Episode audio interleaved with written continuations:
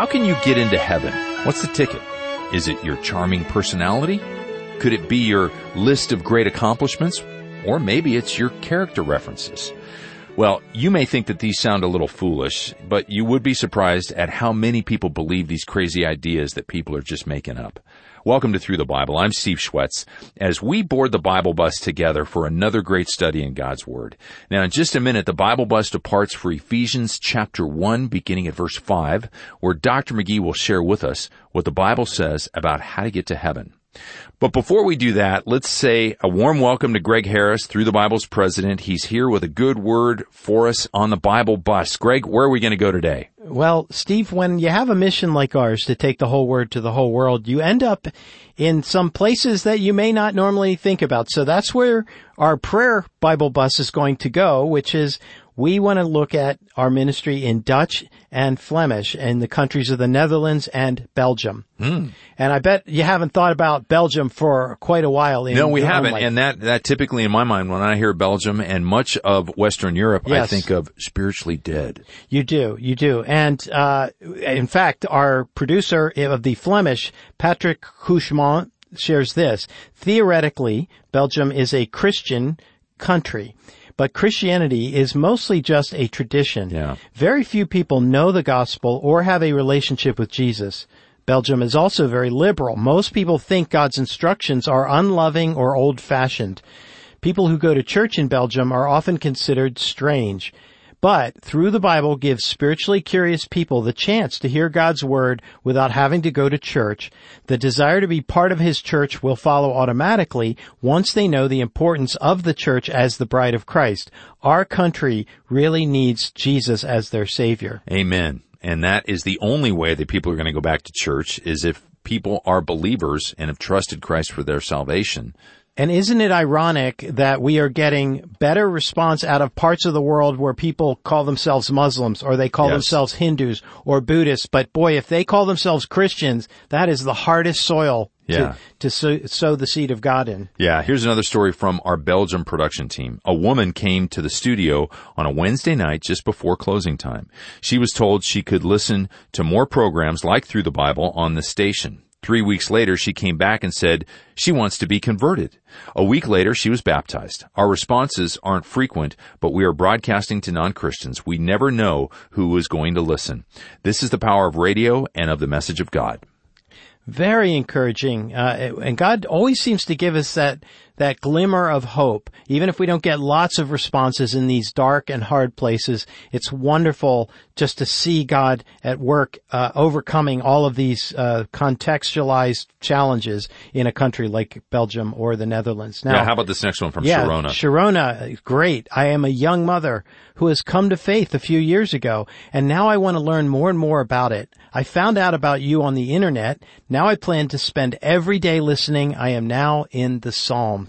Such an encouragement. And then we got a Dutch uh, man who listens. It says, I find your Bible studies very valuable. I try to be there every weekday. I am now seventy-one years old and feel as though my mind is just awakening. Please accept this financial gift to keep you going.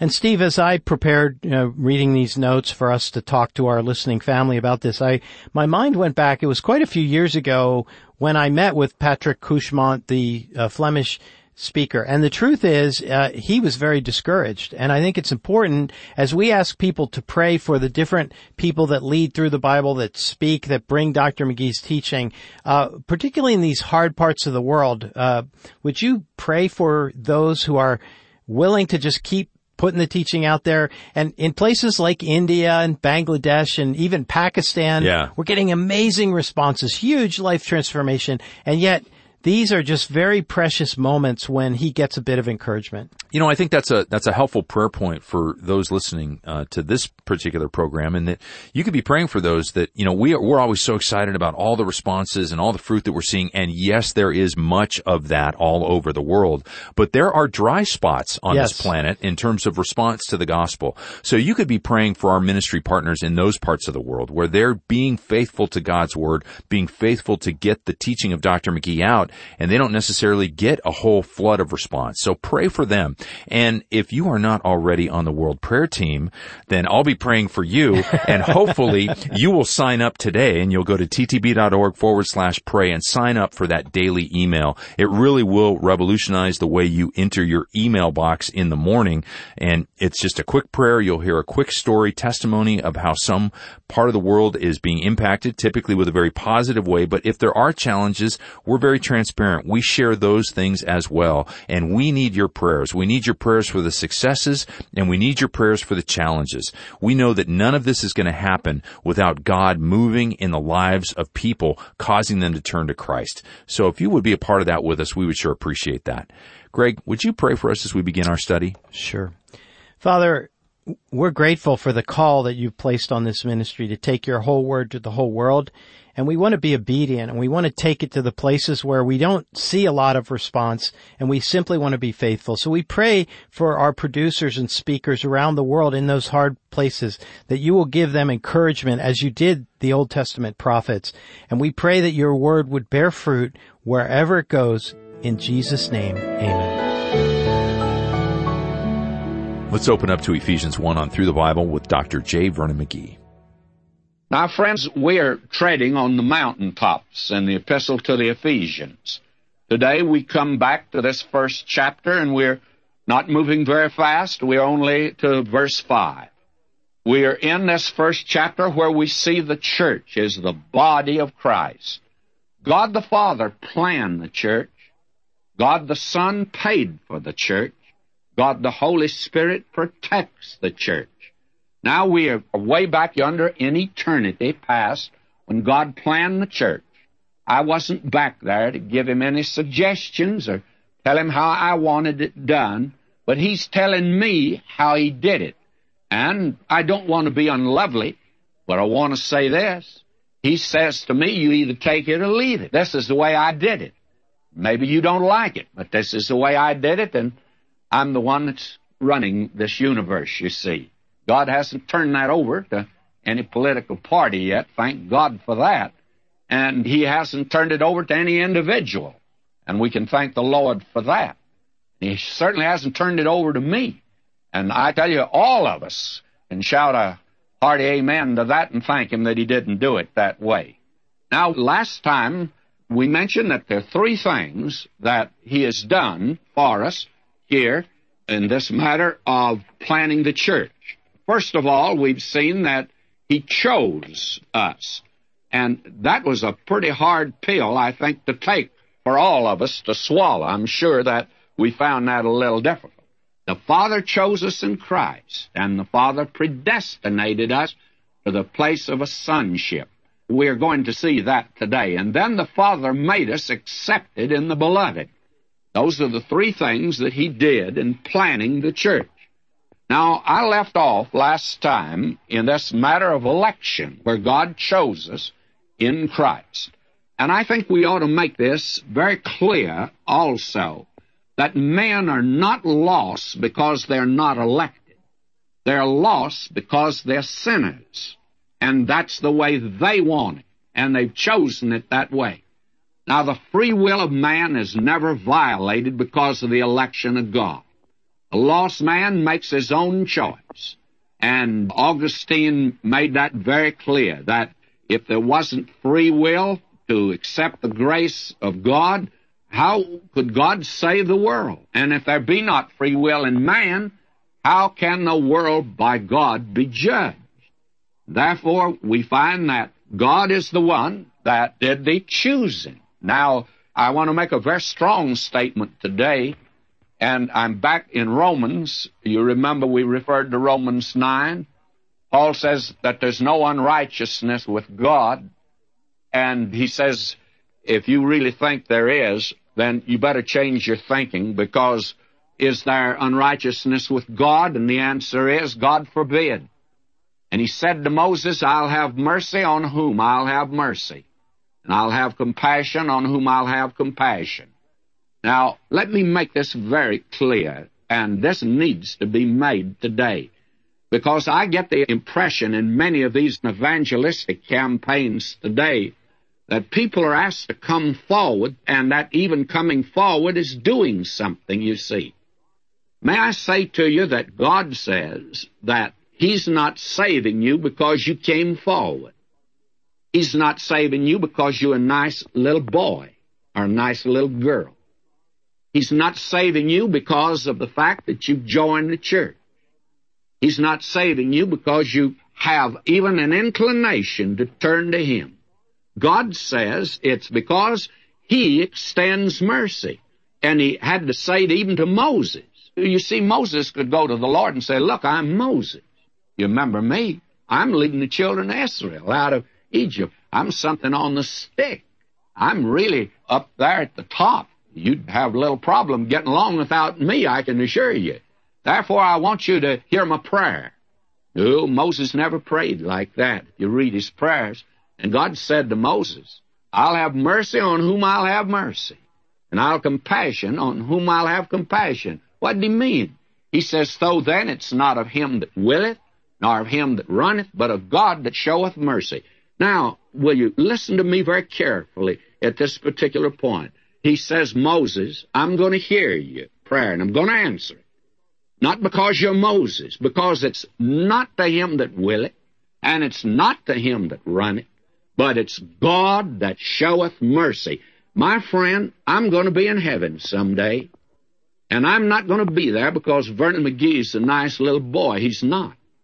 You just don't know me like I know myself. If you did, you'd tune your radio out. But wait a minute, don't tune it out, because if I knew you like you know yourself, well, I wouldn't speak to you. So let's stay together, will you? Because we're both in the same boat, by the way. We're all lost sinners. And the reason that I'm going to be in heaven is not because I became a preacher. It's not because I joined the church. It was not because I was... and talk about baptized, I have been immersed, and I have been sprinkled. My wife, she belonged to a Southern Baptist church, and she's always prided herself in being immersed. And I said, it's sure going to be fun if we get to heaven and find out that the Lord was really taking sprinkling after all, and that might leave you out, but I'm going to make it because I got both. Well, that's ridiculous. Why? Because, my friend, it's not those things at all that are going to put you in heaven. The reason I'm going to be in heaven is because of the mercy of God. I'm a lost sinner. And until you and I are willing to come to God as a nobody and then let Him make us a somebody, you and I will never get saved. Your best resolutions must totally be waived. Your highest ambitions be crossed. You need never think you'll ever be saved. Now, first, you'll learn you're lost. You're lost, friend. That's your condition. And God is prepared to extend mercy to you. And you've got a free will. And don't tell me you've got intellectual problems, hurdles to get over. You don't have any. The problem with you and the problem with me was not that we had trouble with Jonah or we had trouble with Noah and the ark. Our problem today is that the Bible condemns the sin in our lives. And that's the problem. Because of the fact, when the heart is willing to turn to God, God will save you. Now that is something that's, I know, rather strong, but maybe somebody today needs to say it like this. And He's done this in order that He might bring you and me into heaven someday. When we get there, we're going to find out He did it. Now we come to this next thing God did for us, and I have to go back in verse four and lift out that little expression, that phrase, in love. That doesn't belong really with the election. It belongs here with predestination. In love, having predestinated us. Now somebody's going to say, well, I never knew you could get predestination and love even in the same county, let alone in the same verse. But here they are, in love, having predestinated us unto the adoption of sons by Jesus Christ to Himself, according to the good pleasure of His will. Now, this word predestinate is a word that's been frightful to a great many people. And predestination is a word that comes from prooresis, a Greek word, and it means to define, to mark out. set apart. It means to horizon. You go out, especially if you're in flat country, and look around, you see you're in a certain area, and you can only see to the horizon. That's the word. You are horizoned. You are put in that area. Now, may I say that predestination is never used in reference to unsaved people. God never predestinated anybody to be lost. If you're lost, it's because you've rejected God's remedy. Here is the thing. Here's a man lying on a bed dying. The doctor has come in and prescribed to him and says, here's a medicine. If you take it, it'll heal you. The man looks at the doctor in amazement, says, I don't believe you. And he leaves that glass of medicine there by his desk. He could reach out and take it, and he won't take it. Now the man dies, and the doctor's report says he dies of a certain disease. That's accurate. But may I say to you, there was a remedy there, and he actually died because he didn't take the remedy, don't you think? May I say to you that today God has provided the remedy. Now, God has never predestinated anybody to be lost. That is something that you'll have to determine yourself. That's where your free will comes in. Now, predestination has to do with the saved. And all it really means is that when God starts out with a hundred sheep, he's going to come through with a hundred sheep. That's all in the world it means. Again, if you go back to the epistle to the Romans, you find that wonderful verse that's quoted so often in verse twenty-eight in the eighth chapter.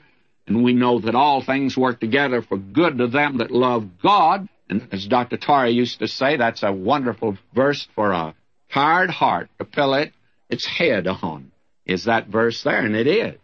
To them that are called according to his purpose. Now, this that follows goes with it. For whom he did foreknow, he also did predestinate to be conformed to the image of his Son, that he might be the firstborn among many brethren. Moreover, whom he did predestinate, you see, we talk now about saved people. He called, and whom he called, and he also justified. Whom he justified, them he also glorified. In other words, when God starts out with a hundred sheep, he'll come through with a hundred sheep. Now, that's a good percentage, because I was told by one of the sheep growers, raisers, out in San Angelo, Texas, years ago that, very frankly, he said that they would appreciate getting sixty-five percent. He said, we can make money if we get sixty-five percent of the sheep we start out with, if we can get them to market. Well, may I say to you, what would it hurt if one little old sheep got lost? Well, I'll tell you what the Lord Jesus said about that. He said a man had a hundred sheep. One little old sheep got out and got lost. Most of us do that even after we get saved. Now, we don't lose our salvation, but we sure get out of fellowship with him. We get way out yonder. And some people think they actually lose their salvation. But the little old sheep is still a sheep, and he's way out yonder, and he's lost. And all we like sheep have gone astray. That's our propensity. That's our tendency. That's the direction we go. We don't go toward God. We go from him, and we get out yonder, away from him. And what does the shepherd do? Well, he went out to look for that little sheep. I'm confident that that man who raises sheep in San Angelo, Texas, I don't believe he'd go out on a cold, blustery, stormy night to get one little old sheep. I think he'd say, let him go. Thank God we got a shepherd that never says that. He said, I started out with a hundred sheep. I'm going to come through with a hundred sheep. And it's just as simple as this. He starts out with a hundred sheep. Now, the day comes when he's counting them in yonder in heaven, way out yonder, somewhere in the future. And he starts out one, two, three, four, five, ninety-six, ninety-seven, ninety-eight, ninety-nine, ninety-nine, ninety-nine, ninety-nine. What in the world happened to Vernon McGee? Well, we just lost one, so I think we let it go at that. A lot of folk didn't think Vernon McGee is going to make it anyway. And thank God he won't do it that way. If I'm not there, my friend, when he counts them in, he's going to go look for me, and he's going to bring me in. That's what predestination means. I don't know about you. I love the word. He's guaranteed. That's his guarantee. He says, I've lost none of those that were given to me, and I love it that way. And if sheep are saved, it's not because they're smart little sheep, because they're stupid little fellas. If they're safe, it's because they got a wonderful shepherd. That's the glorious, wonderful thing about it. Now, that's the second thing that he does for us. But he's predestinated us to the adoption of sons. Now, I'm not going into that because I have dealt with that in Galatians. Adoption means he's brought us into the place of a full-grown son. And that means two very important things. It means, first of all, we've been regenerated by the Holy Spirit, that the child of God has been born again, not of corruptible seed, but of incorruptible, by the word of God, which liveth and abideth forever. And this is the new relationship the Lord Jesus talked about to Nicodemus. You must be born again. Now, it means something else. Adoption does. It means a position and a privilege. It means that we have been saved and not only born into the family of God as a babe in Christ, but we've been given the position of an adult son. And it means now that we are in the position that we can understand the Father. Now, it's wonderful. I've got a heavenly Father today, and I've been a babe a long time. But, you know, he told me that he's put me in now a position where I can understand him. Today we can understand. And how? Well, Paul says in First Corinthians two twelve, now we have received not the spirit of the world, but the Spirit which is of God, that we might know the things that are freely given to us of God. And all of this has been through Jesus Christ, or in Christ Jesus. There's one God, one mediator between God and man, the man Christ Jesus. And all of this, friends, is for the glory of God. For now, he ends all of this each time by singing this glorious doxology, this wonderful psalm of praise. Verse six, to the praise of the glory of his grace, wherein he made us accepted in the beloved. Now, all of this is done on the basis of grace. And I'm going to talk about grace when we get to the second chapter. But it's on the basis of grace, and the end is the glory of God. Inception is grace. Conception is adoption. Reception is for his glory. And the beloved refers to the Lord Jesus Christ. Remember what the Lord Jesus said? He said, Father, I will that they also whom thou hast given me be with me where I am, that they may behold my glory, which thou hast given me, for thou lovest me from the foundation of the world. God sees the believer in Christ, and he accepts the believer just as he receives his own son. That's wonderful. That's the only basis I'll be able to be in heaven. I can't stand there on the merit of Vernon McGee. I can only accept it in the beloved. And again, the Lord Jesus said in John seventeen twenty-three, I in them and thou in me, that they may be made perfect in one, and that the world may know that thou hast sent me, and hast loved them as thou hast loved me. God loves the believer just as he loves Christ, because the believer is in Christ. How wonderful. This is the threefold work performed here by the Father God. The Father chose us in Christ. The Father predestinated us to the place of sonship. The Father has made us accepted in the beloved. And all of this is to the praise of the glory of his grace. He's the one that gets the credit. He's the one that did it all. And, you know, that's going to be for your good and my good. I don't know about you today. I'm going to revel in this. I'm going to rejoice in this. And, my friend, I'm going to talk about this because it's worth talking about. And it's lots more valuable than a lot of the chit-chat that I hear today that goes under the name of religion. Oh, my friend, how we need to see the grace of God as it's revealed in Christ. Until next time when we're going to look at the Son paid for the church. May God bless you.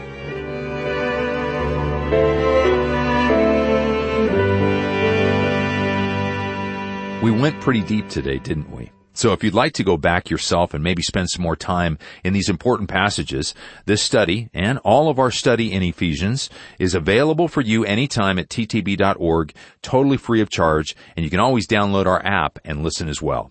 And if you'd like to help keep the Bible bus traveling on in your neck of the woods, you can call us at one eight hundred sixty-five Bible to do that. Our study in the magnificent book of Ephesians continues next time. I'm Steve Schwetz, and I'll save a seat on the Bible bus just for you. Jesus made it all, all to him I owe. Sin had left a crimson stain, he washed it white as snow. Through the Bible is a five-year study of God's entire Word, and together we discover God's purposes in history and our lives, found only when we believe in Jesus Christ. Do you know Him yet?